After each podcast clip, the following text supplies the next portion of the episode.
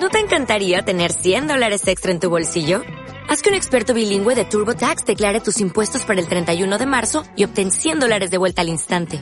Porque no importa cuáles hayan sido tus logros del año pasado, TurboTax hace que cuenten. Obtén 100 dólares de vuelta y tus impuestos con 100% de precisión. Solo con Intuit TurboTax. Debes declarar para el 31 de marzo. Crédito solo aplicable al costo de la presentación federal con TurboTax Full Service. Oferta sujeta a cambios o cancelación en cualquier momento.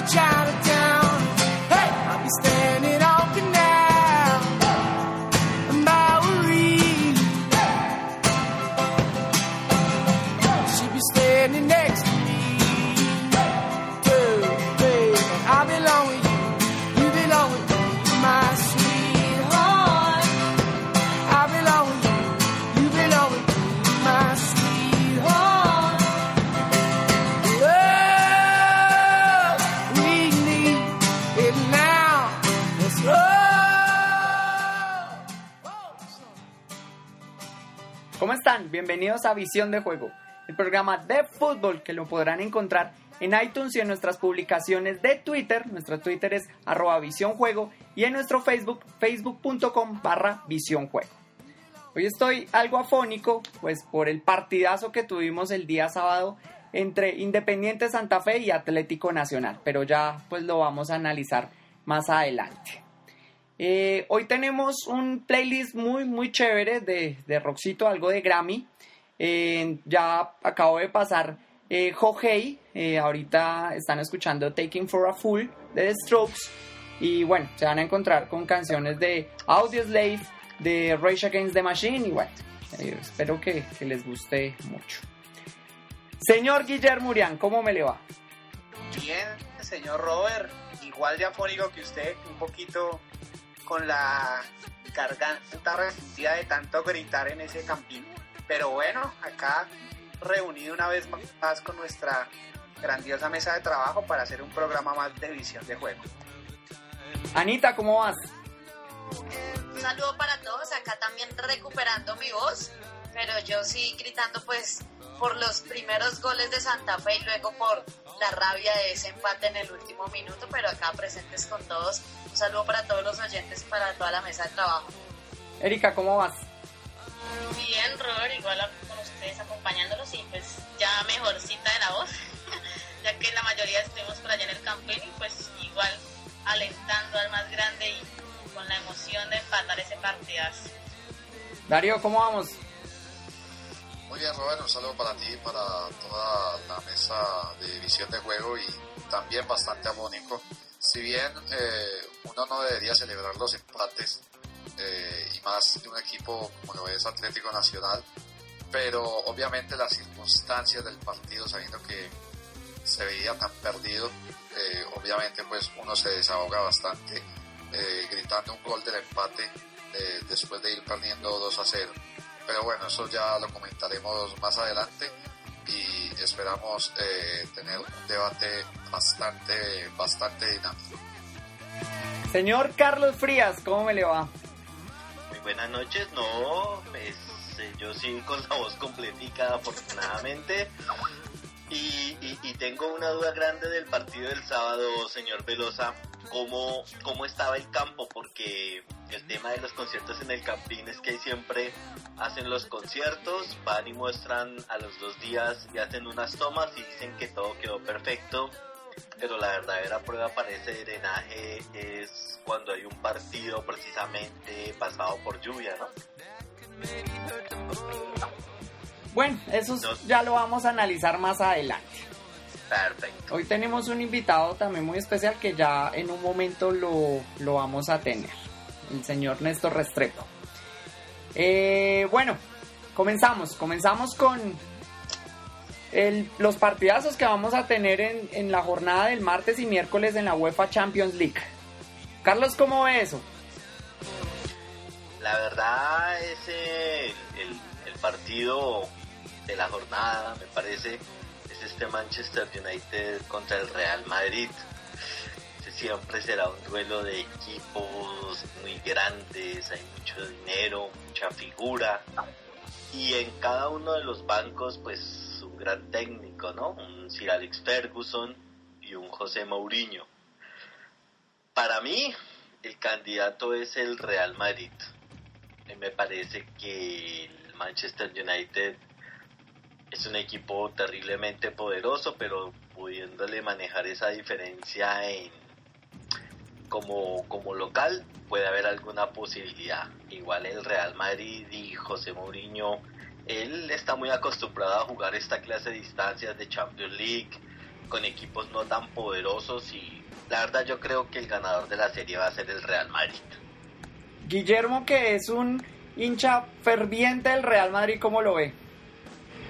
Yo también lo veo igual, o sea, pues obviamente siendo hincha de, del Real Madrid, pero pues hay que mirar el, peso que tiene el equipo. Va a ser un duelo muy, muy duro, o sea, va a ser un duelo muy fuerte porque Van Persie es un goleador, Rooney también tiene unas capacidades enormes pero me parece que el juego del Madrid eh, es mucho más contundente con Cristiano Ronaldo que viene inspirado. Así sigan las comparaciones de que Messi es mejor, de por tal razón. Me parece que Ronaldo también es un fuera de serie y es un jugador que desequilibra un partido en, en un minuto, dos minutos lo puede hacer. Entonces, por eso creo que el Madrid se va a llevar este clásico. Darío, ¿cómo lo ve? Pues a ver, yo no diría que eh, yo no pondría de favorito al, al, Madrid en, este partido. Claro que tampoco pondría de favorito al Manchester United. Primero, por, eh, primero que todo porque el Real Madrid me parece que es un equipo bastante inestable. Un día sale goleando un equipo y al otro día pierden eh, con un patético autogol como el otro día eh, o le pasó a Cristiano. Y, pasa casi lo mismo con el Manchester United, solo que el Manchester United es una máquina demoledora de hacer goles, pero tiene una línea defensiva bastante floja, con un Ferdinand, con un Vidic, con un Evans, que la verdad son, eh, han estado muy irregulares, han tenido una temporada bastante irregular entonces yo digo que, ese partido está más bien parejo, ¿no? Eh, eh, ahora, podría definirse en el primer partido si es que el, Madrid no es capaz de ganarle, porque yo creo que si el equipo blanco no es capaz de ganar en el Bernabéu, yo no lo veo ganando en el Old Trafford. Pero bueno, hay que esperar, vamos a ver qué pasa. Eh, yo le tengo mi afecto al Manchester United en la liga inglesa y bueno, ojalá el equipo de Ferguson logre pasar a la siguiente ronda. Anita, ¿cómo lo ves? Bueno, yo sí ahí estoy un poco de acuerdo con el señor Darío. con todo lo que dice. Además que es un partido donde van a estar todos al tanto, pendientes del mínimo detalle. Clásico que se va a vivir el, el miércoles. Y pues yo creo que va a estar muy parejo. Yo no pongo favorito a ninguno. Yo el Real poco, la verdad. Lo que esto me inclino más por el lado del Manchester pero va a ser un partido que no van a querer perder ninguno y más si se dan la oportunidad, digamos que el Manchester se lleve la ventaja en este primer partido. Entonces va a ser un duelo ahí pendiente tanto para la economía del uno, del otro, el juego, partido que no nos podemos perder sin duda el miércoles. Robert, pido la palabra un momento. Señor. Para, para decir que eh, no, eh, es importante recalcar que, que el, Manchester, el Manchester United va a tener un plus y es que Wayne Rooney, eh, sabiendo que venía de una lesión y que le ha costado adaptarse, ya está volviendo a hacer goles, ya está volviendo a hacer figura. Y yo creo que va a ser una figura bastante importante en el equipo de Ferguson junto a Van Persie. Entonces eso es, eso es algo que debe tener mucho cuidado el Madrid si quiere salir bien librado frente al Manchester United. Erika, ¿cómo lo ves? Pero igual, igual a los dos, o sea, sería un partido difícil como lo dijo tanto Darío como como lo dijo Ana, de que es un partido parejo, pero igual, pues siempre voy a favor de, de del Manchester. Lo he seguido bastante este año, pues viendo por, por partidos de Champions y todo. Igual es un, o sea, no ha tenido, no es tan irregular como el Real Madrid ya que, que viene pasando por a veces como por un, un mal momento más o menos. Pero igual sí va a ser un, un, partido muy clásico, por así decirlo, por, por lo que vuelve, vuelve a, a, competir con su ex equipo Ronaldo y pues ahorita viene una tripleta esperar a ver todos muy atentos a ese gran partido por Champions. Igual algo que hay que tomar en cuenta compañeros es que Madrid está sin casillas y ese es un una gran ventaja para el Manchester United. Pero el arquero que el arquero que tenemos ahorita la verdad está tapando muy bien es un arquero bastante bueno. No me preocuparía tanto por eso, sino también por la línea defensiva del Madrid. La línea defensiva del Madrid también es muy floja. Pero también yo creo que sigo resaltando, Cristiano Ronaldo otra vez volvió a empezar a tomar su nivel y es un jugador de muchísimo peligro, que no se le puede dar un espacio porque ahí la mete. Entonces, no sé, creo que Madrid y también estoy pues he estado mirando en, en y en marca y las apuestas dan como favorito al Madrid. Hay un dato que les doy. Bueno, Sí, es así. yo espero, quiero y de verdad, pues espero que, que finalmente gane el Manchester United y que saquen al Real Madrid. Vamos a ver qué pasa. E igual el nivel del Real Madrid eh, es muy bueno con equipos chicos, pero con equipos grandes le cuesta y le cuesta bastante. Y realmente el Manchester United va a ser un termómetro para el Real Madrid y vamos a ver qué pasa. Eh, Celtic Juventus, yo creo que lo gana Juventus fácil. Yo creo que esa llave la tiene más que ganada Juventus. ¿O ¿Ustedes qué opinan? Yo le voy a hacer fuerza al Celtic. Yo le tengo mucho cariño al Celtic, aunque ahí sí, ahí sí admito pues que el favorito sin duda es Juventus. Pero no sé, yo tengo fe de que algo puede, puede dar la sorpresa al Celtic. Bueno, le ganó el Barcelona en, en Glasgow eh, 2 a 1. ¿Por qué no le puede ganar al Juventus también? Eh, esperemos, ojalá pueda dar la sorpresa eh, el equipo de Elena. Bueno, pues vamos a ver. Eh, Valencia, París, Saint Germain. Eh, uf, esa, esa llave está apretada, pero yo pienso que está más para, para el París Saint Germain. Yo digo que sí, que también el París Sí. pasa. Sí, el París, París tiene un- una nómina, mejor dicho, del club. Bueno, eso es en el día de mañana. El día miércoles es donde vamos a tener Real Madrid Manchester United, el Shakhtar Donetsk contra el Borussia Dortmund. Ese, esa llave también está buena, pero lo veo más para el Borussia Dortmund. Sí.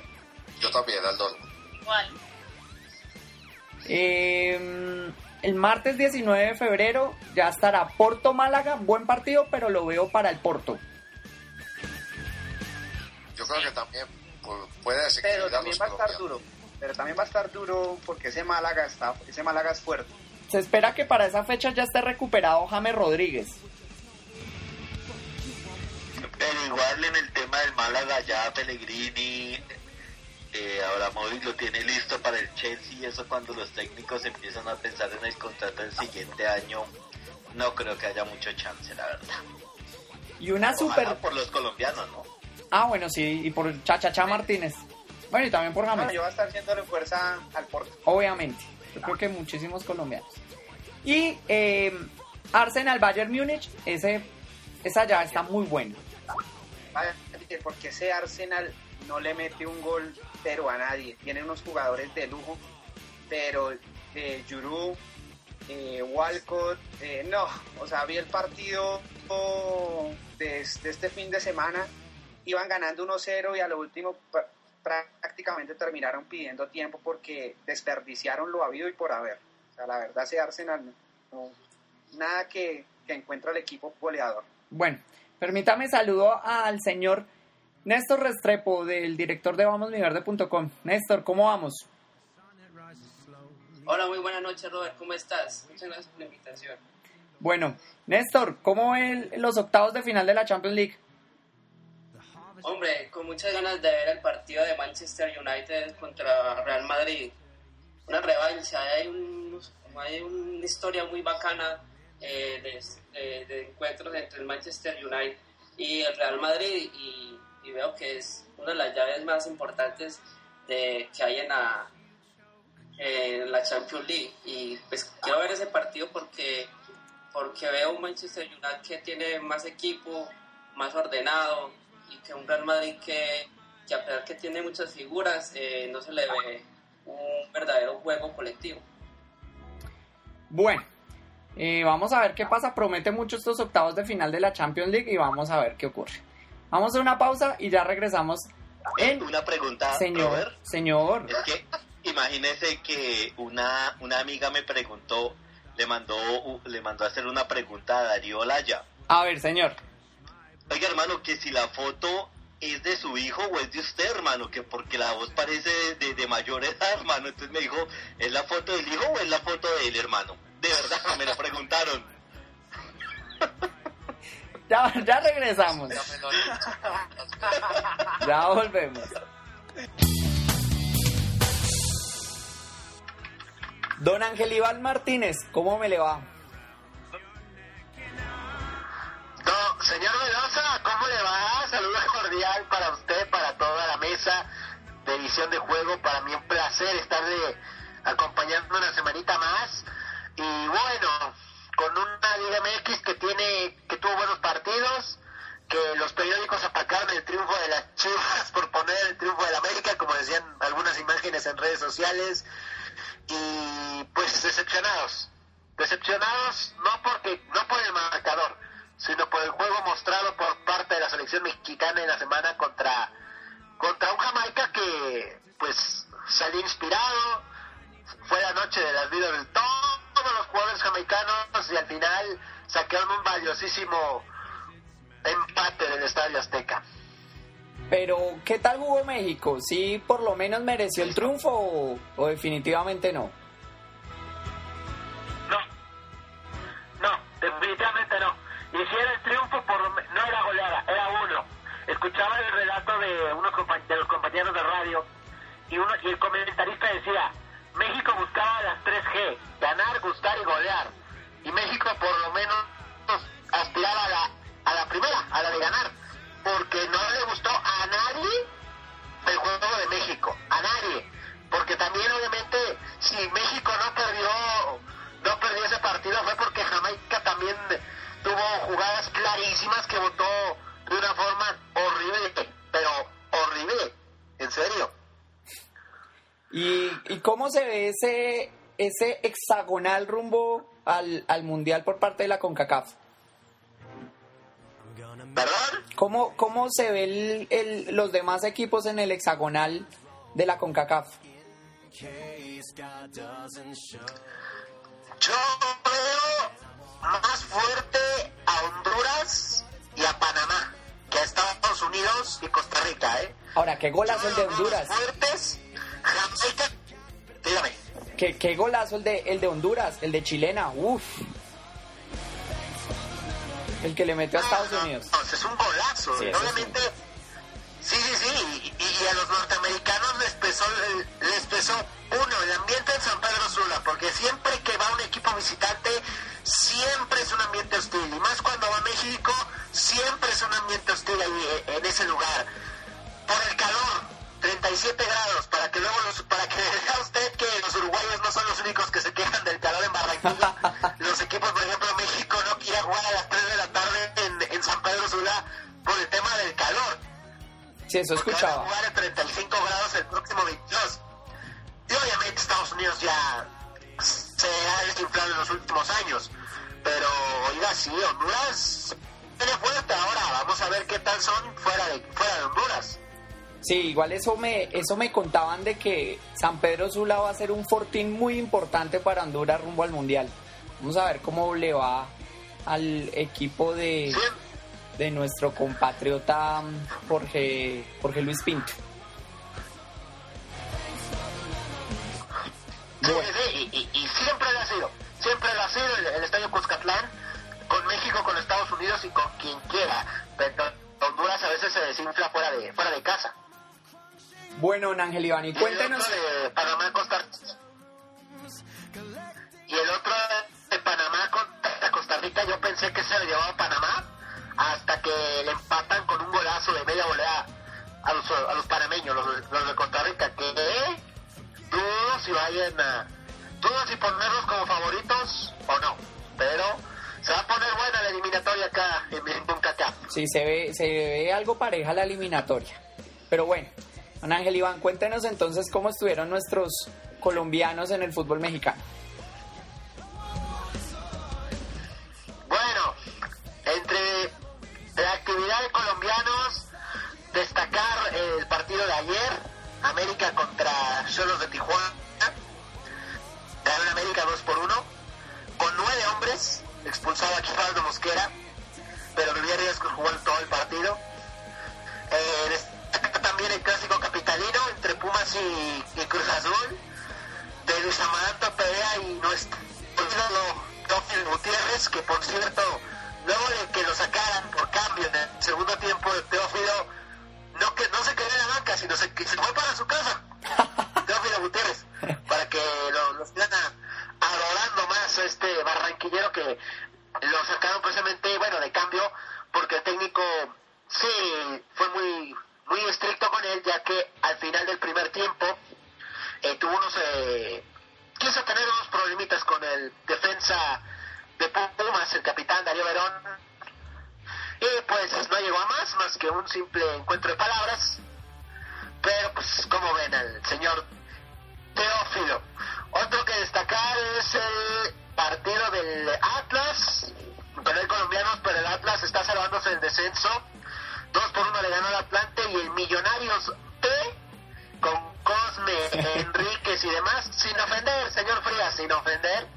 Eh, empató uno del Leighton, Arizala y Luis Gabriel Rey, pero está a siete puntos de diferencia de los de los rojinegros del Atlas.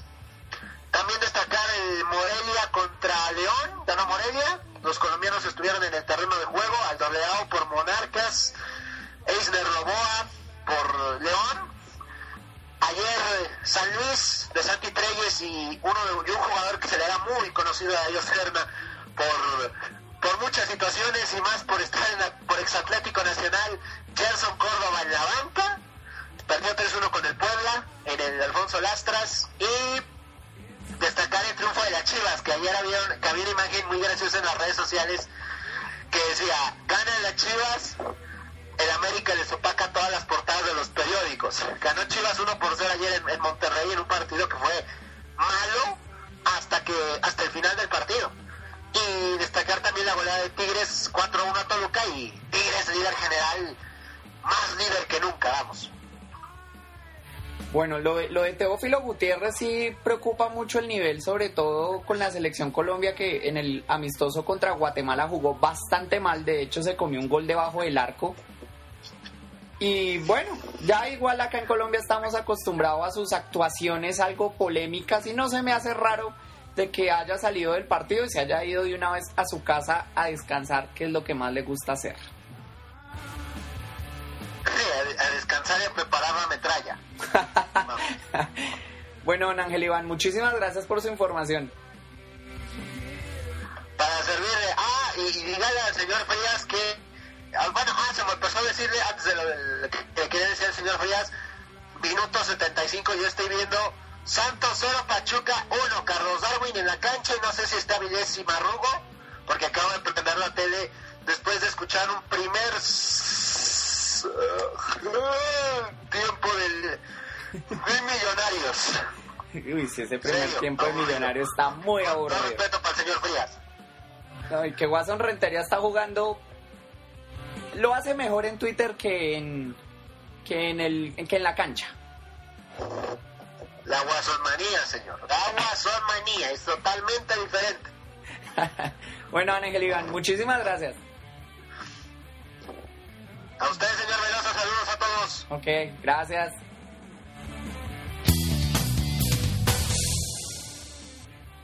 Bueno, continuamos en visión de juego, ahora con el con la jornada del fútbol profesional colombiano que estuvo bastante emotiva, pues sobre todo por el partido de Bogotá, que el partido de Medellín realmente fue malito, malito, malito. Vamos a iniciar con ese partido, Carlos. Bueno, eh, las formaciones. Medellín formó con los siguientes jugadores. Leandro Castellanos, Daniel Bocanegra, Jefferson Mena, Diego Erner, Juan Pablo Zuluaga, Giovanni Hernández, Amílcar Enríquez, John Biafara, Efraín Biafara, William Zapata y Marco Pérez. Millonarios formó con Luis Enrique Bernabeu Delgado, Román Torres, Pedro Franco, Lewis Ochoa, Harold Martínez, Rafael Roballo, Elkin Blanco, Daulin Leudo, Harrison Otálvaro, Watson Rentería y Freddy Montero. Señor Frías, la palabra es toda suya. No, pues evidentemente fue, primero pues la, la, la final del semestre pasado, por obra y gracia de los publicistas, se convirtió en un partiducho, ¿no? O sea, no, no era un partido importante cuando hace tres meses estaban definiendo a la estrella. Pues sí, eminentemente no fue un partido para la estética, ni hubo muchas opciones de gol, pero a mí la verdad me parece que Millonarios está haciendo lo que tiene que hacer de visitante. Y me parece un planteamiento extremadamente interesante pensando en una Copa Libertadores y aún en la liga en hacer la media inglesa, ganar de local y empatar de visitante.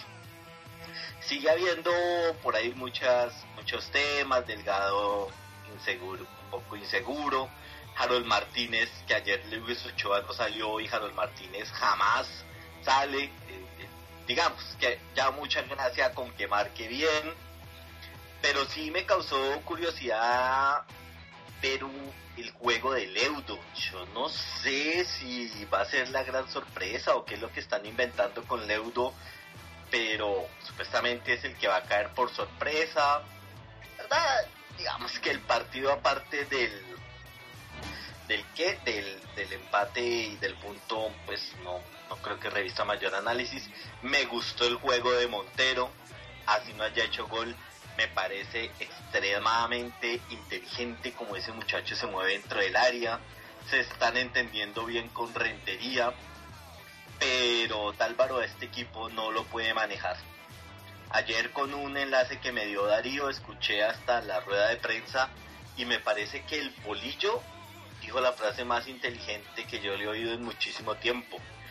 Que se acordaran que es que estaban jugando con Millonarios con el campeón y que si bien es cierto, Medellín no superó a Millonarios, Millonarios tampoco superó a Medellín. Me parece que fue un partido para ir a buscar un punto y se logró.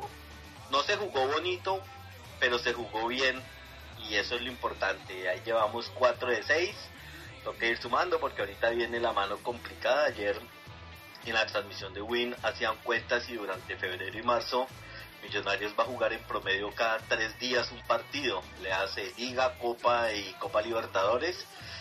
Entonces todo este ahorrito sirve pensando en una clasificación a los cuadrangulares, que ese es el objetivo primario. mientras a ver hasta dónde alcanzamos a llegar en la Copa Libertadores. ¿Usted no cree que Millonarios lo hubiera podido ganar si lo hubiese querido? Yo creo que de pronto hubiera, se hubiera podido haber intentado algo más, pero el punto sirve. Igual cuando Millonarios se fue a atacar fue cuando el Medellín tuvo la opción más clara que fue en un contragolpe de que Alzate se la pasó a Giovanni Hernández y por querer ubicarla tanto no la alcanzó a meter. Sí, no fue el mejor partido, el punto sirve y no se jugó bonito, pero se jugó bien y se logró el objetivo, que era lo importante. Ahí interrumpo yo un segundo. Me parece que ahí la parte más preocupante vas por el lado de Medellín, ¿no? Porque Medellín ya quedó a punto de entrar a zona de promoción y descenso. Medellín entiendo que está a dos o tres puntos. No, está a un punto. Está a un punto. ¿No es a uno? ¿No es a uno? Que yo, está a uno de, de... Es a un punto, sí. Es a un punto. Es a uno, es a un punto. Porque Entonces, Cúcuta ganó anoche frente sí. a, al Quindío. 2-0. Pero, pero sí me parece que la parte... punto del Huila y del Medellín. Sí, me parece que la parte más preocupante va para el Medellín, ¿no? Pero Sí. bueno. Y, Eh. y- ahí como con autorización del señor director Robert Velosa hablaré dos minutos sobre el tema de Watson. A ver, Nosotros aquí, nosotros aquí habíamos hablado acerca de que el presidente de cierto club dijo que los jugadores parecían prostitutas debido a que pues lo habíamos entendido como que si no era por el dinero y no sentían la camiseta. Me parece que en el caso de Watson ya se fue al extremo contrario que yo prefiero eso a un jugador tan indiferente con la camiseta. Hizo un comentario de hincha, se dejó torear por Twitter, empezó a contestar pero Rentería siente esa camiseta. Inclusive Anita, yo no sé si tú te acuerdas que hubo en un clásico que hizo un gol que si no lo atajan va a la 30 del carrerón que pegó. Entonces, yo prefiero tener jugadores que sientan la camiseta, así sea un poquito por exceso, a esos pecho fríos que no la sientan.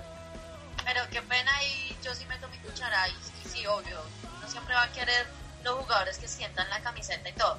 Pero llegar a buscar a los hinchas de otros equipos y sé cómo lo digo, los jugadores son figuras públicas que están para motivar a la tolerancia entre hinchas y la verdad no creo que sea una forma de hacer sentir la camiseta lo que hizo el, señor Rentería.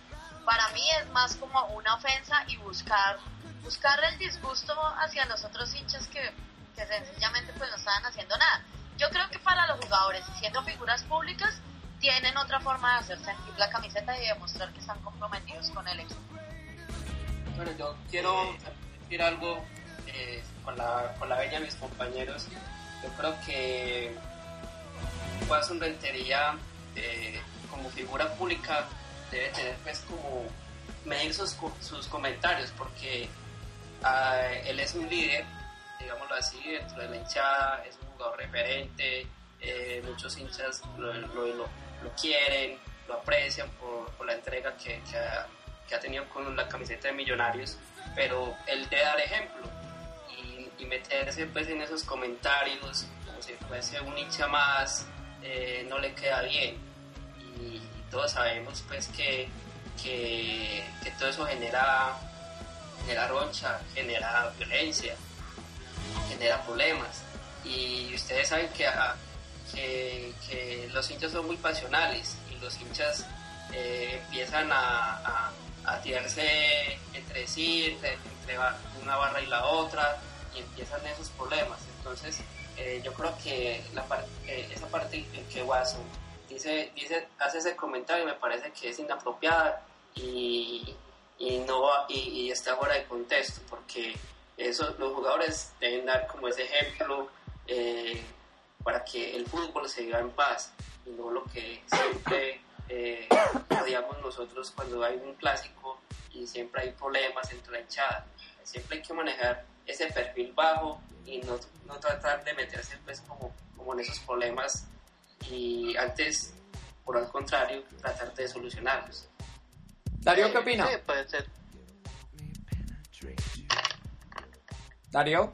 Bueno, eh, eh, yo creo que sí, lo, eh, o sea, lo de Watson, el tema de Watson es que es una figura pública y, y es un jugador de fútbol que tiene que mostrar pues un ejemplo a la sociedad, tiene que mostrar eh, tolerancia frente a la sociedad y lo que hizo fue pues una burrada total, provocar a la hinchada rival y, y eso lo convierte en un detonante de violencia, que mañana puede haber eh, algún muerto por eso. O sea, es, algo muy delicado. A mí me parece un tema demasiado delicado eh, sobre el tema de Watson. Y bueno, menos mal que ya él mismo pues decidió cerrar esa cuenta de Twitter y dar pues caso cerrado al tema. Y ojalá, ojalá eso no, no se repita ni en él ni en otros jugadores de fútbol que son figuras públicas que tienen que demostrar tolerancia, que tienen que eh, ser ejemplo para la sociedad y no ser unos detonantes de violencia que pueden lamentar en una tragedia al día siguiente. Y ya para finalizar pues con el tema del partido, eh, para mí fue un atentado visual, lamentablemente vi ese partido de Millonarios Medellín, hay que decirlo, fue un atentado visual al fútbol, qué partido tan horrible. Eh, ahora, el de la obligación era Medellín totalmente, este Medellín que se reforzó con Giovanni Hernández, con Keider Alzate, este, yo estoy viendo al mismo Medellín del año pasado, el mismo Medellín ultra defensivo, ultra táctico del Bolillo Gómez, como que al Bolillo Gómez le choca que, el equipo ataque, a él le choca eh, el fútbol ofensivo, él siempre quiere orden, él siempre quiere táctica y yo creo que eso, eh, eso no se lo va a aguantar eh, la hinchada del Medellín y eso no se lo va a aguantar la prensa yo creo que si, si no cambia, si sigue con el mismo libreto de, de las siguientes fechas, el Medellín yo creo que no va a llegar a ningún lado y puede estar, ojo, cargando la cruz del descenso que lo tiene bastante cerca. Recuerda Darío que en, en, programas pasados habíamos hablado de que pues de que Medellín ya tenía nómina para hacer un buen papel en el torneo, pero hasta el momento lo que le hemos visto al Medellín ha sido muy poquito y los elementos los tiene. O sea, el Medellín se defendió en la primera fecha. Bueno, uno dice en la primera fecha de visitante contra el Tolima, un, rival difícil, de plaza, pero aquí ya jugó de local y, puede ser Millonarios, y puede ser el campeón, pero también puede ser el Huila, también puede ser el otro equipo más. Eh, eh, la obligación es del local, salir a buscar el partido, salir a ganar. El Medellín no salió a buscar el partido en ningún momento, no salió a ganar y entonces eso es lo que se le pide al bolillo, fútbol ofensivo. Y por ahora el Medellín está mostrando solamente el mismo fútbol defensivo, el mismo fútbol táctico del año pasado. Y a no vaya a ser que la celebración del centenario se irse a la B, ¿no? Pero compañero, hay que tener en cuenta una cosa, que, que el Medellín contrató varios jugadores y, creo que mientras que ellos vayan acoplándose al estilo de juego, eh, lo que quiere Bolillo Gómez, requiere varios partidos para que cada, cada jugador vaya granando más y, se vayan apareciendo las sociedades. Pero Néstor, eso mismo se puede decir de, del Once Caldas, porque el, Once Caldas es un equipo casi completamente nuevo y hasta el momento ha, engranado muy bien. Así empezó el año pasado con Nacional y luego se cayó. Pero es que saben qué es lo que yo creo, perdón, que es la crítica que le hacen al bolillo que yo estoy de acuerdo con Néstor en que, y con ustedes en que un equipo necesita partidos para sincronizarse, para adquirir el juego, para conocerse y esas pequeñas sociedades. El problema que uno le ve al Medellín, no sé Darío, ya que usted puso el tema, es que no se le nota la intención de atacar. O sea, ellos de entrada entran es a resguardarse, a resguardarse. Entonces, si van a aprovechar jugadores como Giovanni Hernández, como Alzate, entonces es la actitud que muestra, porque si el Medellín saliera a atacar, moviéndose, tratando, y no se le dieran las cosas, pero es que de entrada es el mismo fútbol del semestre pasado, para atrás, para atrás, teniendo jugadores, porque el semestre pasado el argumento era que no tenía con qué, pero este semestre sí tiene con qué. Claro, tiene con qué. Ahora sí tiene, sí, por eso digo, eh, yo creo que pareciera que esa intención de no atacar fuera eh, imprimida por el técnico parece, pues. Yo no creo que los mismos, los mismos jugadores, pues, eh, no le hagan caso al técnico y, se resguarden todo el tiempo. Yo creo que el bolillo eh, es el que está implementando de que siempre haya orden táctico y nunca fútbol ofensivo. Creo que eso es lo que está pasando. Y el Medellín a este paso, eh, yo no le veo nada, ninguna cara de ser protagonista en este torneo. Bueno. Pero yo veo que hay jugadores talentosos en este Medellín, mientras que Kleider Alzate eh, muestre el, el nivel que, eh, que todos lo vimos en, en el Itagüí y un jugador como Jonathan La Goma Hernández, un jugador que yo le he visto jugar, eh, que es de por acá del barrio donde yo vivo, eh, es un jugador que, que es muy dinámico y, y me parece que es un jugador que, que le va a aportar mucho al Medellín. Eh, yo creo que es, que es como darle tiempo para que, se, para que se vuelva un equipo ofensivo. Yo estoy con Darío que, que, que le- hasta ahora vemos el mismo Medellín, y es el Medellín ofensivo, con la táctica eh, de la jaula de pájaro. eh, pero es una, eh, yo creo que ir cambiando poco a poco y, y- y para, para el bien de los hinchas del Medellín, yo creo que ese equipo va a ir mostrando nueva cara al pasar de los de, las jornadas del fútbol profesional colombiano. Uy, esa, esa de la jaula de pájaro me hizo devolverme tantos años en el tiempo con los supercampeones. San Francis. Uy, que el arquero era Benji Price, porterazo, terminó en Alemania. Pero Tengo bueno, las arrugas. sí. Bueno, continuamos. Es más viejo ahorita. Continuamos con, con la fecha. La fecha inició con Equidad Alianza Petrolera. Alianza Petrolera ganó de visita. O sea, importantísimo para el descenso. Gol de Iron Asprilla. Y esa equidad, yo no le veo. Le vemos, creo que en el programa pasado dijimos que Otero tenía una, un sello de B impresionante. Una ecuacioncita que le daba B.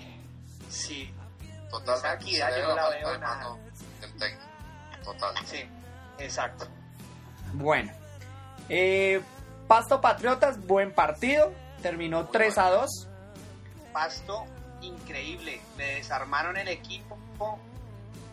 Este, técnico de Pasto lo vuelve. Flavio a- Torres. Y mire, 6 de 6. Flavio Torres, si se me da el nombre. Porque tiene que Seis mejorar un de poco seis. la defensa. Tiene que Sí, sí, mejorar sí. un poco la defensa. Pero- muy, muy rápido el balón y, y no es capaz de recuperarlo. Pero si lo logra, si lo logra corregir, el pasto va, seguro va, va a volver a ser protagonista. En esa defensa hay, hay dos exatlético nacional que es Juan Camilo Pérez y Marlon Piedradita. Oiga, y, y, Pérez, y Berrío. Berrío, qué Berrío. chilena. Ah, pero Berrío en Patriotas. Ah, perdón, sí, sí, sí. Orlando Berrío, sí. Berrío en Patriotas. En un partido hizo lo que no hizo en un semestre en Millonario y otros goles. Bueno, En un solo partido hizo dos. bueno, Pasto 3, Patriotas 2. Los goles de Pasto, eh, el primero fue pena máxima de Juan Sebastián Villota, que sonó mucho para Millonarios y finalmente no se dio esa transferencia. Muy buen jugador. Sí, es muy, Muy buen jugador. El segundo fue de Juan Camilo Pérez, de, de él estábamos hablando. Y el tercero es de Luis Páez, para que vean. Los dos goles de Patriotas de Orlando Berrío. Y Luis Páez metió gol, por Dios. Bueno, Huila Itagüí. Ah, ese Huila también tiene una cara de B. No, y el partido fue muy mal. Bueno, y Will, eh, Itagüí no aprovechó la ventaja. Sí. Eh, quedaron 1-1. eh, el gol de Huila fue de Armando Maita y el gol de Itagüí fue de Andrés Correa, un buen amigo del señor. Eh, si estamos hablando del mismo Andrés Correa, el de Medellín. No, no, no, no. No, pues tengo entendido que él sigue en el Medellín, me parece. Sí, Ok. Andrés Correa al juvenil. Sí. Él sigue, él sigue en Medellín. Ah, bueno, entonces este es otro Andrés Correa. Sí, ya. Corrección. Sí, corrección. Bueno, Chico Cali eh, ganó el Deportivo Cali de visitante. Oiga, y le dieron el gol al Coco Perea. bueno. ¿Cómo? Dicen que el segundo tiempo fue bueno. La verdad no me lo vi por obvias razones, pero el partido Ah, sí, sí. Y le dieron el gol al Coco Perea, ¿no? Y no, y no, ni siquiera la tocó. No la tocó, no la Ah, tocó. sí. No la tocó y le dieron el gol, pero bueno. Confirmada Sí. la transferencia del Coco al Lazio, ¿no? Leonel Álvarez tiene su cuento, ¿no, muchachos? Me, me parece que es un técnico que trabaja muy bien y me parece que eh, el Cali también va encaminado a hacer un buen torneo. Sí, y, este, y tiene este muchacho Manga que juega muy Ah, sí, Manga Escobar. Sí, señor. Pero sí, Lionel, Lionel, la verdad, a mí también me parece que o sea, los equipos que ha manejado en, en el fútbol profesional colombiano los ha manejado muy bien. Bueno, el gol de Chico fue de Davis Oliveros y el gol de Deportivo Cali, pues el primero fue de Manga y el segundo que se lo dieron al Coco Perea, nuevo jugador de la Lazio a partir de junio. Qué juez. Qué enguesada. Once Caldas Junior, remontada del equipo de Santiago Escobar. Eh, sí, el Junior jugaba bien, pero no fue capaz. No, Sí. no fue capaz. Se- en tres minutos por ahí que... Le pasó lo mismo que a Santa Fe, se durmió. Sí, Sí. ¿Se durmieron? Se durmieron en los últimos 10 minutos. Sí, que se, se le, que se le, se le volvió la memoria de la equidad y se empezó a mandar atrás a cerrar el partido. Por ahí Yo- escuché. Yo creo, estimados compañeros, que esta es la oportunidad para que Alexis demuestre si sí o si no. Porque con la equidad siempre fue el gran mérito y que el pequeño equipo y que perdía todas las finales y que qué mérito llegar. Pero ya con el Junior, mm, ahí sí es donde vamos a ver Alexis García si sí o si no. Porque ya el cuento de la equidad y del proceso y de que llegaran a las finales y perderlas era la gran hazaña. Yo no creo que en Junior aplique, ¿no? Bueno, el- los dos goles de Junior fueron. El primero fue de Eduard Jiménez y el segundo fue de Gonzalo Cabrera. El gol de Junior fue de Vladimir Hernández. Envigado Tolima, 2-2, buen partido. Eh, eh, los dos goles de Envigado, el primero fue de Faider Burbano, el segundo un golazo de tiro libre de Neider Morantes. Golazo, sí. Y los dos goles del Tolima, Especialidad de Neider. Sí, claro. Los dos goles del Tolima fueron de Rogerio Lichbais. Eh, oiga, qué buen ojo tiene el Tolima para conseguirse jugadores por allá en Paraguay. Primero fue Robin Ramírez y ahora este Lichbais. Tiene buen ojo el senador, ¿no? Muy buen ojo. Sí. Sí. Pero debe ser un emisario, porque el senador no creo. Pero, pero esperemos que el Tolima esta vez sí, sí llegue a los octavos y llegue bien, porque es que llega a los octavos y se pega unas desinfladas. Es simple. Bueno, Siempre es protagonista y todo y Ajá. termina haciendo nada. Exacto. bueno, Cúcuta 2, Quindío 0. Resultado importantísimo para el Cúcuta eh, con miras al, al descenso. eh, más o menos medio alcanza a, a los que tiene ahí en la mira al Medellín y al Huila. El gol del Cúcuta fue de Henry Hernández, el indio Hernández. Y el segundo fue de Juan Camilo Angulo. Y el partido de la fecha, definitivamente. Muy charo, qué pena. Sí. de- de- muy charo lo que dijo eh, Juan Camilo Angulo en declaraciones. eh, le preguntaron por el gol. No, yo tiré a- a- al centro, pero me salió gol. Ah, sí, no. Ah, ¿qué sí, porque fue un buen gol. Un golazo. Pero les, le resultó pues como de chiripa. Sí, le total. era otra, ¿no? Bueno, el partido de la fecha que se jugó el día sábado en un aguacero. Yo no sé cómo se jugó el partido, o sea, muy buen drenaje el del estadio El Campín. Porque Yo pensé que se iba a suspender el partido. yo también, o sea, habían unos muchísimos charcos. Robert, no cayó uno, cayeron tres diluvios. Uy, sí. Fueron tres diluvios en dos horas. Eso le costó una gripa al señor Guillermo Urián. No, Bueno. pero igual hay que decir que la cancha en la parte oriental sí sigue teniendo muchos problemas de, de drenaje. Sí, lo estuvieron pinchando varias veces. Sí, sí, sí. Robert, Señor, eh, me regala un minutico, hago un pequeño comentario sobre lo que denominas el clásico de la fecha. claro. Gracias. Ya sabemos. A ver con qué va a salir. No, no, no, no, no, no. Yo, yo quiero, quiero a- hacer un, quiero dar, como dicen, cuando uno no puede hablar bien, mal, cuando uno va a hablar mal de alguien, mejor no dice nada, entonces mejor hablemos de los que se puede hablar bien.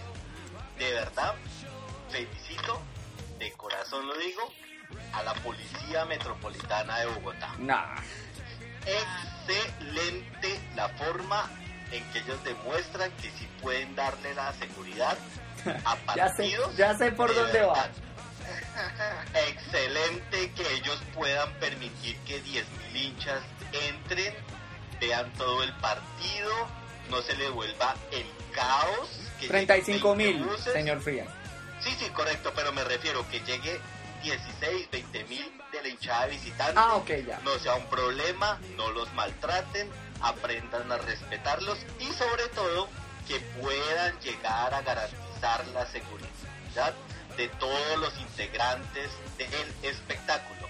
Le hace hinchas y le hace equipos de fútbol. En, en Bogotá, hace como tres años, le rompieron los vidrios al bus del Deportivo Cali y hubo un operativo y se logró coger a la persona que rompió el vidrio. Excelente policía metropolitana de Bogotá, ejemplo para el país.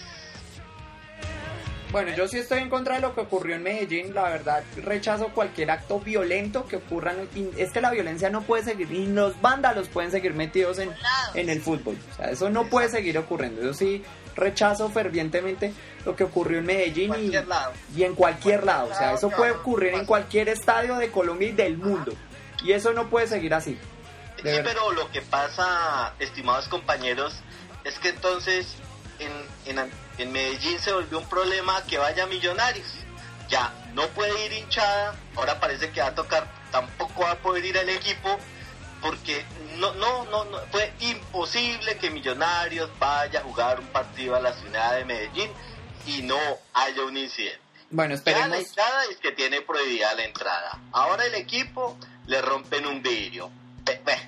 En fin, felicitaciones Policía de Bogotá. Bueno, esperemos de que eso no vuelva a ocurrir no en ningún estadio ni en ninguna ciudad del país. O sea, la violencia no puede, no puede estar en... sí que- Señor, pero sí hay que decir algo, lo que, eh, lo que sucedió fue fuera de, de- del área de la Nación Girardot. no, sí, estaban camino al aeropuerto y les tiraron Sí, una piedra. sí, y- Por eso, a eso me refiero, que no puede suceder en ningún estadio ni en ninguna ni en ninguna en ninguna ciudad puede ocurrir eso. Exacto, y es un detalle feo. Pero sí hay que decir una cosa, a Carlos, que cuando aquí vienen los hinchas de millonarios, se comportan es re mal. O sea, aquí nosotros eh, tenemos un orgullo que es el Metro de Medellín, y ellos porque tienen que venir a, a hacer daño acá. Yo, estoy total, yo estoy totalmente de acuerdo con usted, Néstor, y se lo digo por experiencia propia. Yo, yo en el 2006 cometí uno de los peores errores de mi vida. Ser hincha ver- eh, no, esa es la única virtud que tengo en la vida. Bueno, bueno. Me- se me ocurrió ir a ver Millonarios Nacional.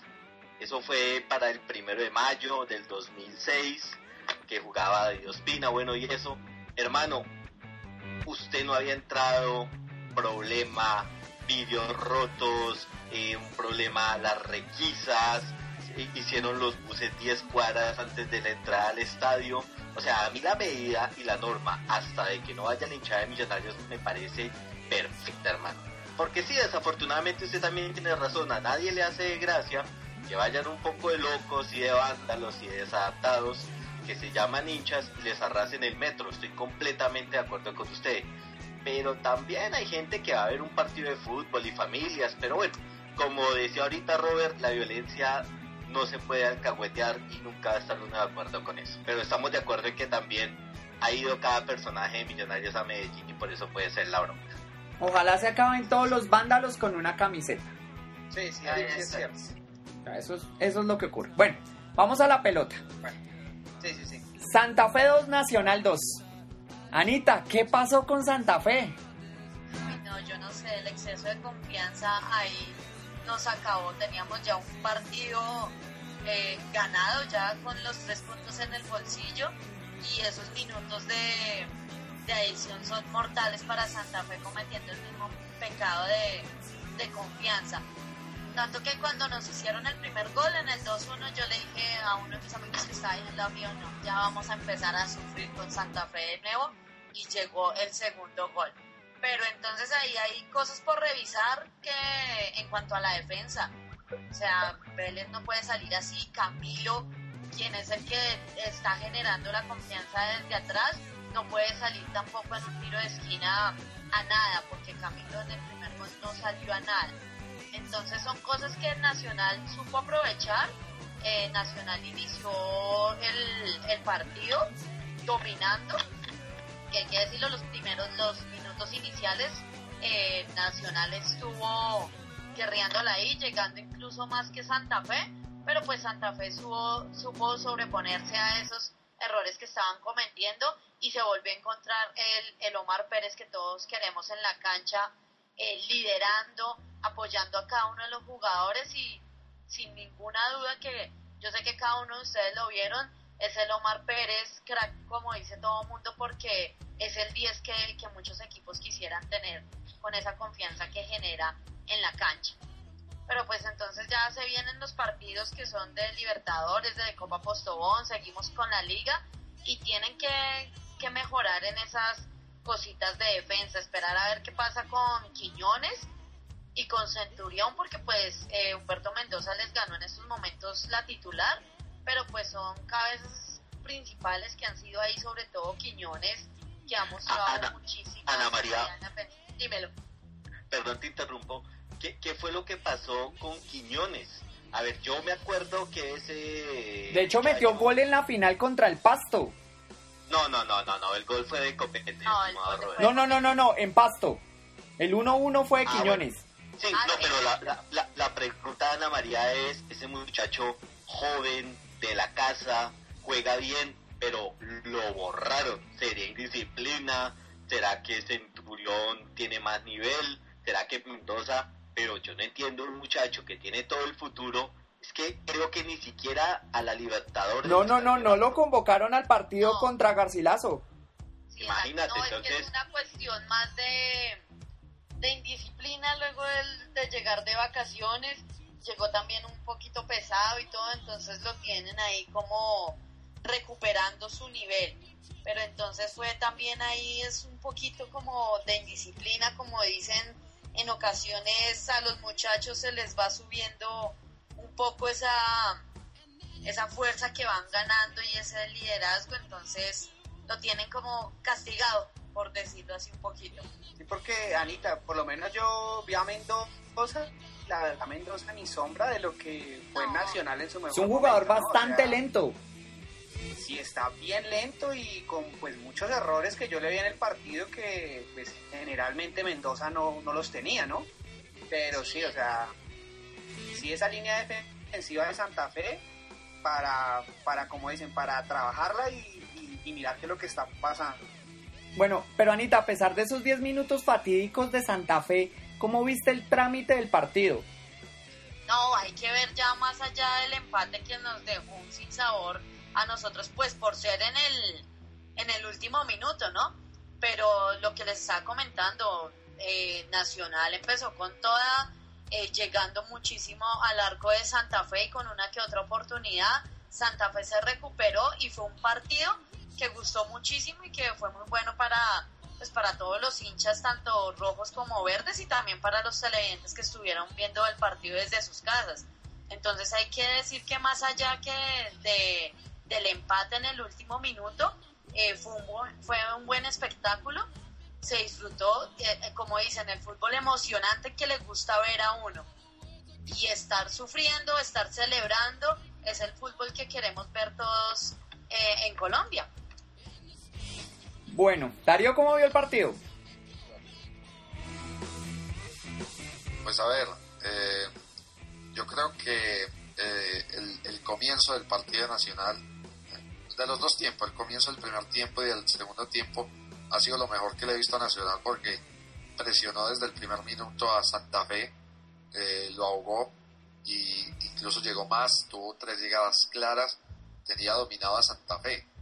Pero a partir del minuto 10 en adelante el equipo se esfumó, eh, parecía que se le había olvidado el libreto eh, de una forma pues insólita.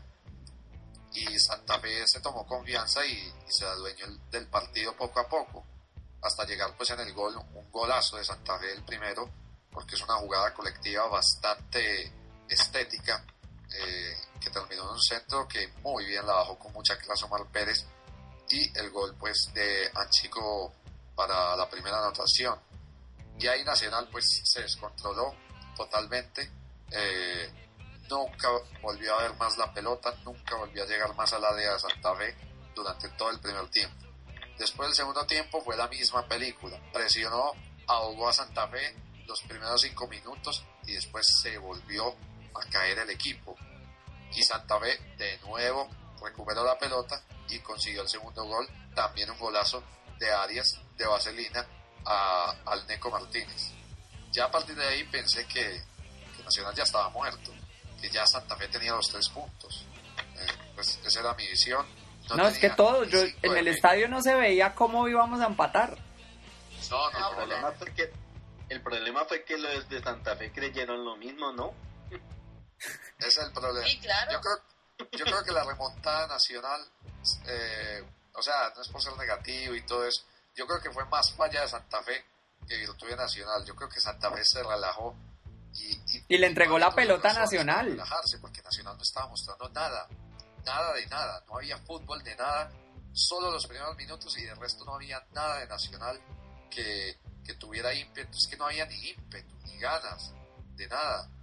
Y de un momento a otro, pues eh, se llegó ese tiro de esquina y el primer gol de Uribe hizo que el equipo pues reviviera, tuviera un poco de vida, eh, se le despertaron un poquito más las ganas, las pocas ganas que, que tenían se subieron más y ya pues eh, Santa Fe, eh, como dice Anita, ¿no? que le encanta sufrir, le encanta sufrir los partidos, le regaló el balón a Nacional y Nacional afortunadamente lo supo aprovechar en la última jugada y empatar el partido. Eh, fue una euforia total, ¿no? Lo grita como un carajo, eso sí, pero eh, la verdad me deja bastante intranquilo eh, el fútbol de Nacional porque se vio un muy mal partido durante los 85, eh, durante los 70 minutos, no, hasta los 80, donde llegaría el gol de Uribe y donde reaccionaría, pero la verdad eh, yo no veo que Nacional remonte un partido así de tal manera en, en otra plaza, ¿no? En Barranquilla, en Neiva, tal vez eso no puede, no vuelva a suceder. Pasó, pasó en. Cúcuta, en el 2011. Ah, sí, señor. Robert. Pero Señor. Eso, eso es algo muy esporádico, es muy esporádico. Hace Y gol, Nacional le falta mucho, pero mucho para mejorar eh, en su fútbol. ese Y gol de Palomino Osorio, lo grité a y lo lloré. ¿Qué verso nos sale?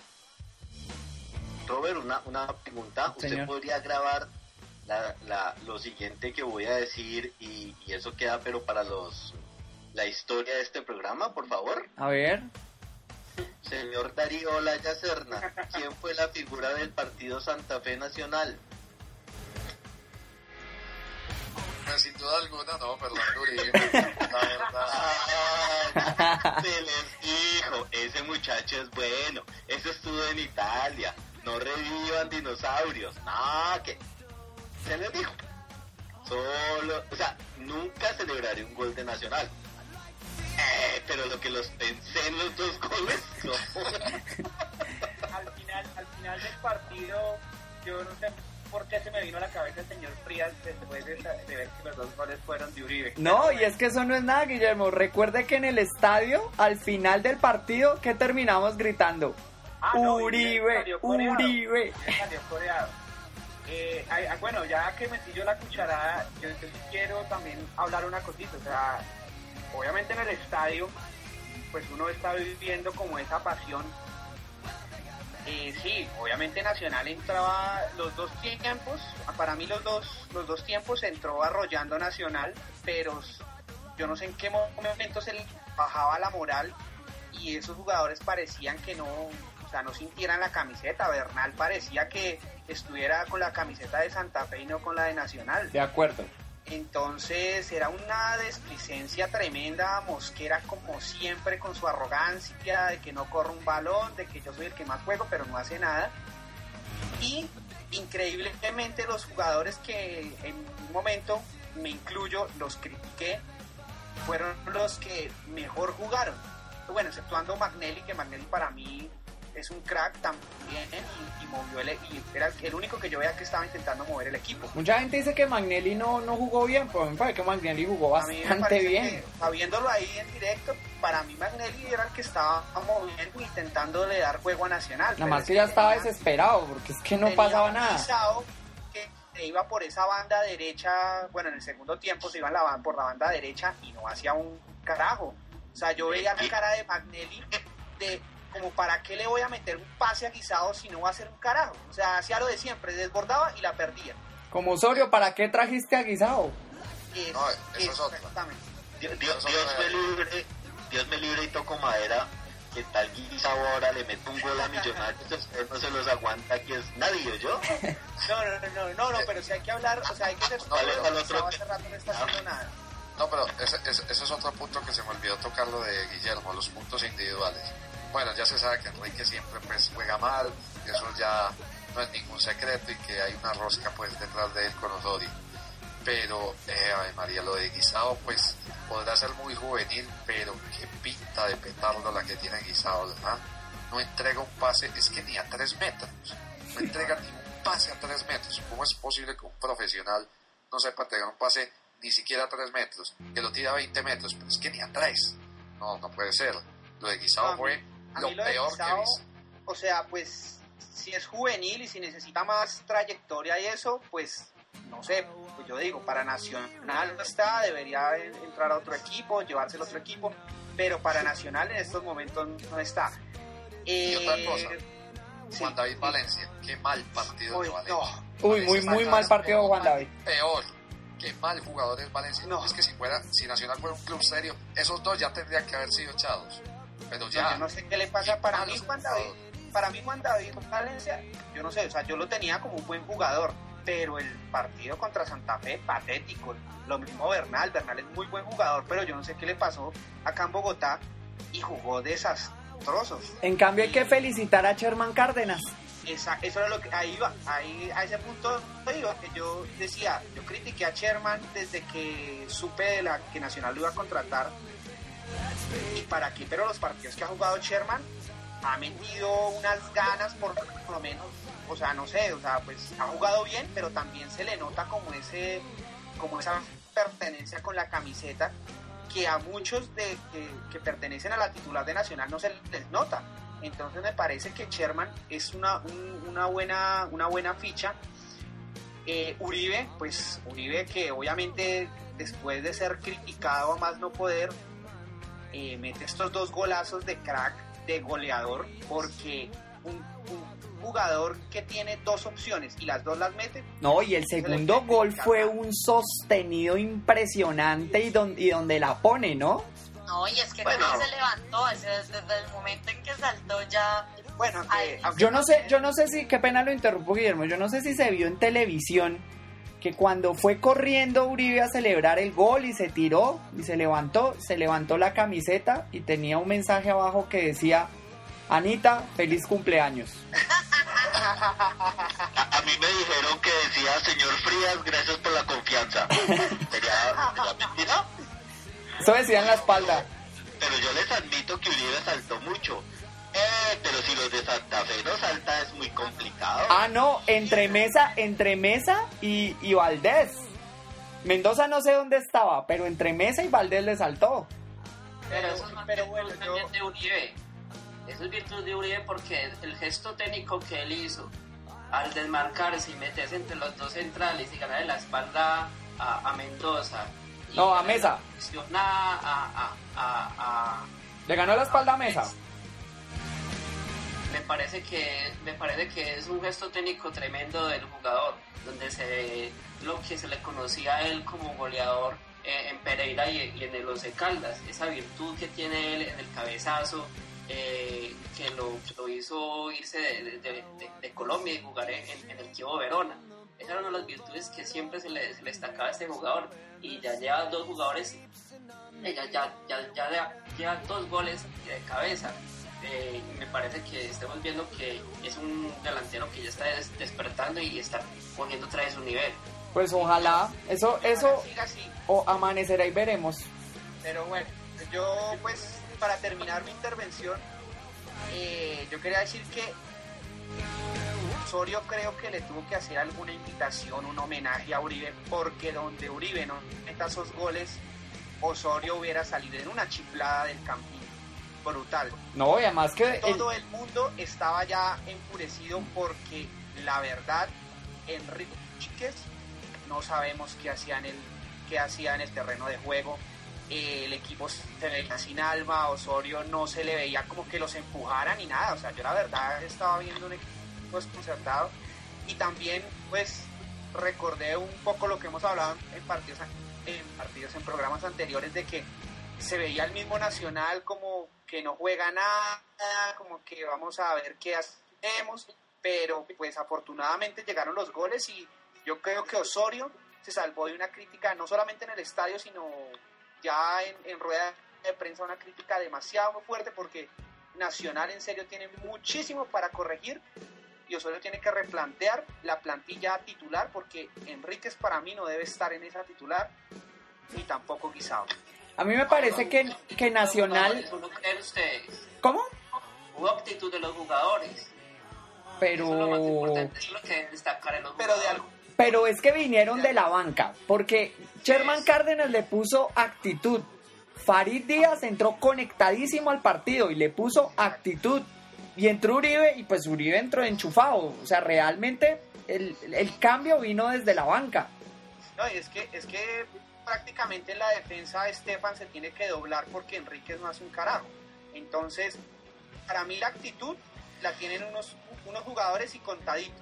O sea, la actitud de, de, como dicen, de pertenencia. Pero hay unos jugadores que para mí, digamos un ejemplo, Mosquera pudo haber dicho que él se quería quedar en Nacional, que bueno, muchísimas cosas, pero para mí Mosquera es un jugador sin actitud y sin corazón hacia la camiseta. Bueno, pues yo, yo también quiero hacer una mención para la barra nacional, para los del sur, que apoyo.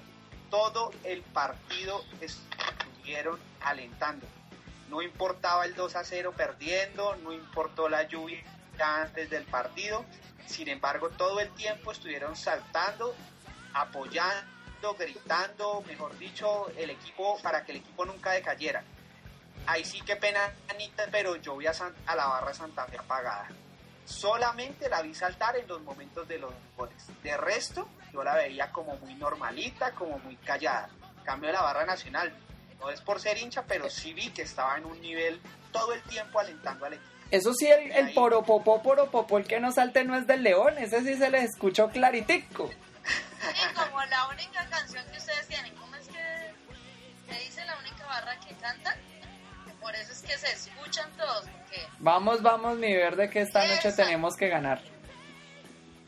no, y la otra, Pero- pero otra también.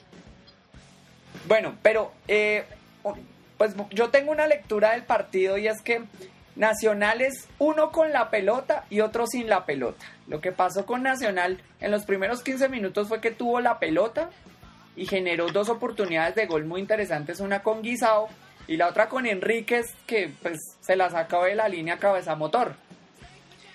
Ahora bien, ya después del minuto 15 ya pues todo el partido fue de Santa Fe y pues vino el gol de Omar de, de, eh, Julián Anchico con un pase magistral de Omar Pérez. En el segundo tiempo, a mí me parece que el partido, o sea, Santa Fe le entregó el balón a Nacional, porque el dominio fue casi absoluto de Nacional en el segundo tiempo. Excepto el pues el pase de Omar Pérez que se lo puso a espaldas de, de Estefan Medina y pues que fue un golazo de, Luis Carlos Arias. Y a punta de corazón y de testosterona, pues Nacional arrinconó a Santa Fe, Osorio se acordó de los cambios y pues vinieron los dos centros que... Ah, bueno, el, el tiro de esquina de, de- del Mosco que cabeció en una paupérrima salida de, de Camilo Vargas. Y pues en el segundo un pase muy bueno de Farid Díaz que lo cabecea eh, al palo de la mano izquierda de Camilo, eh, de Camilo Vargas. Pero yo le quería preguntar a Anita, ¿tú no crees de que eh, Wilson Gutiérrez se equivocó en los cambios? Bueno, sí, Robert, yo creo que ahí sí hubo una falla en los cambios. Yo creo que Medina no era la persona para salir. Y también yo pensé en algún momento que, que Wilson iba a meter a Molina como para reforzar ahí un poco y, ayudar en, la mitad de la cancha como para empezar ya, ahí sí como dicen, empezar a guardar esos últimos minutos y no, no irnos a, a la loca, sino empezar a defender y, a defender sobre todo esos tres puntos que ya estaban en el bolsillo. Pero pues son igual errores que espero y, y sé que el profesor Gutiérrez va, va a estar mirando y va a estar recuperando para cada uno de los partidos que se vienen. Porque pues para mí el Santa Fe que hay en el 2013 me gusta muchísimo y tiene fútbol para, para todos los torneos que, que se vienen. Entonces son cositas en mejorar en la, en la defensa y quizás cuando haya este tipo de, de triunfos pues se sepa aprovechar y no nos vayamos muy confiados y no empecemos a, a descuidar lo que son las llegadas del rival porque como lo hizo Nacional no lo pueden seguir cobrando. Bueno, Erika, Dime. ¿Cómo viste el partido? Pues en general fue sufrido, pero por ahí vi que, que Guillermo decía que 15 minutos duramos o 10 minutos duramos con el balón y después nos perdimos. A mí me parece que fue más, o sea, mantuvimos siempre el balón, o sea, a nuestro favor, siempre lo manejamos. Tuvimos más, más el balón nosotros que Santa Fe, pero la vaina es que lo desperdiciábamos mucho, malos pases, o, sí, o, mal, o, o jugadas que no las terminábamos bien. Entonces ya vino después segundo tiempo, los cambios, y fue lo que nos ayudó mucho. Los dos cambios que, que hubieran sido más tempranito nos hubieran ayudado más, quizás, para poder haber ganado el partido, quizás. Bueno, Y en general, pues por ahí destacar que lo de Medina, que, que por ahí le vi varias, varias entradas buenas y pues triste que, que no estuvo Murillo porque Enrique sí, qué miedo tenerlo allá atrás porque cualquier pelota que le llega a él es ay Dios a sufrir. Y pues por el lado de Mosquera es que inventaron con su falso 9 y a subir o estar en cualquier posición que, que no, no, no se encontró bien y no fue uno de sus mejores partidos. Ya que caminó mucho, ya, ya que es algo de lo normal para él. Y en general figura Uribe. Y esperando que Diego Ares se, se acople porque como ya lo habían dicho, permaneció mucho en el piso. No sé si de pronto por, por el mismo, por la misma lluvia y, y el campo. bueno. Listo, vamos con próxima fecha. Robert, Señor, a mí me parece que, que la hinchada la hinchada de Nacional está muy nerviosa y muy ansiosa y eso se lo están transmitiendo al equipo. ¿será? ¿En qué sentido? No me parece. Eh, por ejemplo, por ejemplo, yo vi el, el, el partido contra... Vi no, vi los goles de Atlético Huila, el gol de Ángel fue cantado de una manera, el empate contra Nacional. Me parece que de pronto puede ser una hinchada que, que está muy ansiosa de triunfo, que quiere volver a quedar campeón, que saben que de pronto el año pasado... Y denle con el cuento. tenían muchas expectativas en Liga y en Libertadores y me parece que están muy ansiosos y muy nerviosos y eso se lo están transmitiendo un poco al equipo. O sea, toca darle tiempo a los equipos que suelten un poco. No sé, esa celebración contra Santa Fe, sí, admito, era el campeón de la de una copa que se jugó hace 15 días y todo eso, pero sí me pareció un poquito exagerado. Pues bueno, está bien, sacaron el punto, pero pero sí veo como muy presionados a los jugadores, la verdad. Yo, Pero yo, yo yo creo sí que o sea, la celebración fue por el trámite del partido. O sea, no, no, no, por, no por la calidad del rival, sino porque el partido estaba perdido. Es que el partido Sí, es que fue un no había 2-0 forma de remontado. y se empató de una forma casi imposible, pues. Y es que esos resultados, esos empates milagrosos rara vez se ven. y otra cosa es que hay una desconfianza con el trabajo de Osorio. Eh, vos decías que el partido entre Huila se, se cantan los goles diferentes, que eh, el año pasado hubo una, un síndrome de empatitis de local tremenda y, es un golpe de opinión empezar ganando con tres goles a favor, eh, además con la connotación del, del gol de, de un jugador que es referente como Juan Pablo Ángel, eso a la gente le va llenando de confianza. Eso no es que, que te- estemos ansiosos o, eh, man- manejemos nerviosismo, simplemente es que eh, al equipo no se le tenido mucha confianza de la manera que ha jugado, lo que dejó la sensación que dejó el semestre pasado. Y eso es lo que está volviendo otra vez al hincha nacional, confiar en el equipo, confiar en, en lo que van a hacer los jugadores y que, que este año podemos tener eh, varias alegrías si los mismos jugadores se lo proponen y hacen bien las cosas dentro del terreno de juego. Bueno, eso lo veremos en los próximos partidos. Próxima fecha. Próxima fecha. El viernes, Quindío Huila en Armenia. El sábado, Nacional Alianza Petrolera. Patriotas Cúcuta, Junior Boyacá Chico y Millonarios Envigado. El domingo, Itagüí Santa Fe, Cali Pasto, Tolima Once Caldas y Equidad Medellín. Clásicos más bien se ven poquitos. La verdad pues va a estar como una fecha muy, pues entre comillas. Una fecha de trámite. Sí, pero pues uno no sabe, sorpresas ahí, Sí. ¿no? Igual es una fecha que mirando pues los rivales de cada uno también se puede ver cómo siguen esos, no por decirlo favoritos, sino ni los grandes tampoco, sino los fuertes ahí de, del torneo y por los que se esperan muchas expectativas. Ese Cali Pasto Una fecha promete. como para ver eso. Ese Cali Pasto promete. Sí, sí, ese, ese partido sí va a estar bueno. Sí, O sea, y- pues en, en el, en, el, en el papel, ¿no? Obviamente. Ah, bueno, igual es una, es una fecha donde los equipos grandes pueden empezar a tomar ventajas.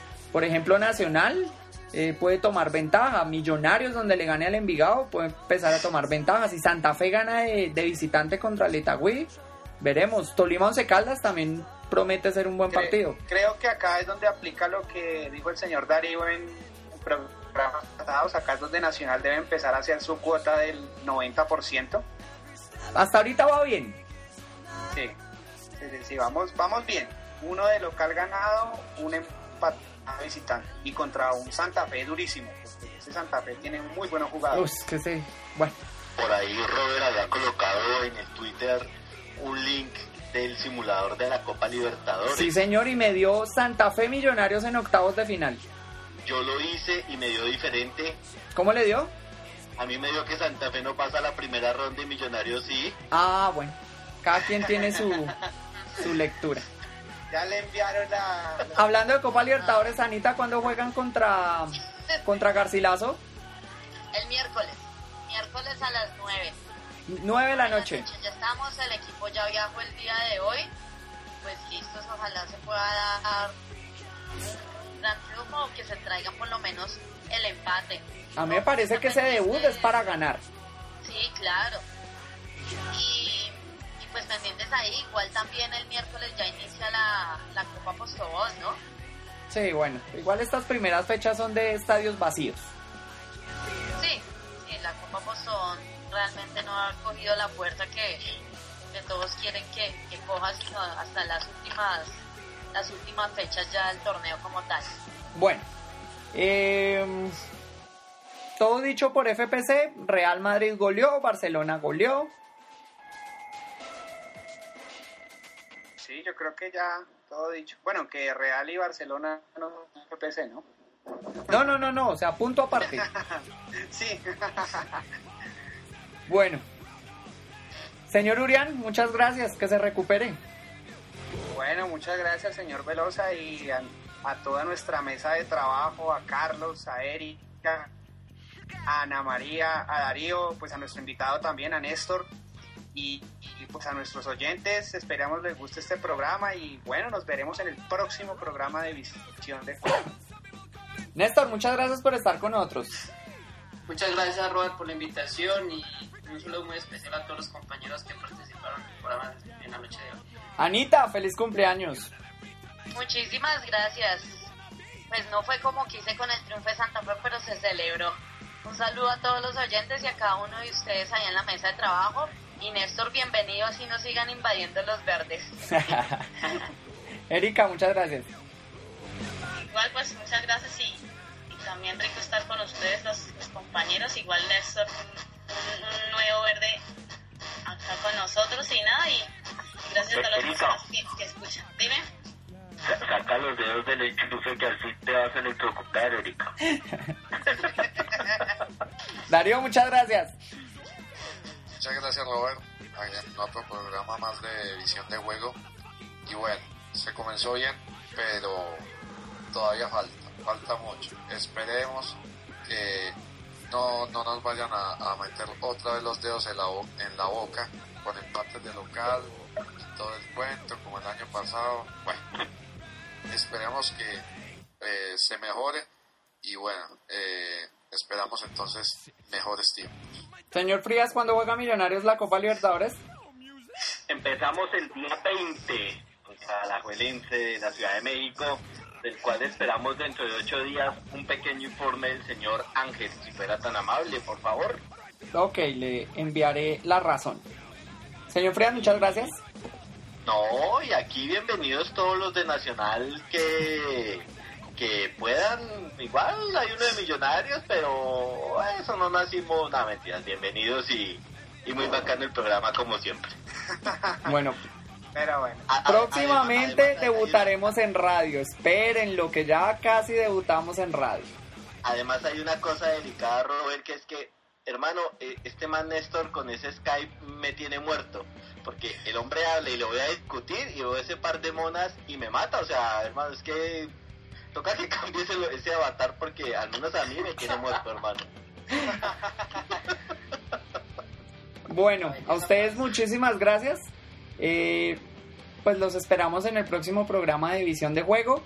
eh, con una nueva fecha de la Liga Postobón. Ya veremos el debut de Santa Fe en la Copa Libertadores y esperemos de que ese debut sea con una victoria para el equipo del Expreso Rojo. Muchísimas gracias y estén pendientes a, eh, todas nuestras publicaciones en nuestro Twitter, arroba y en nuestro Facebook, facebook.com barra. También estamos disponibles en iTunes.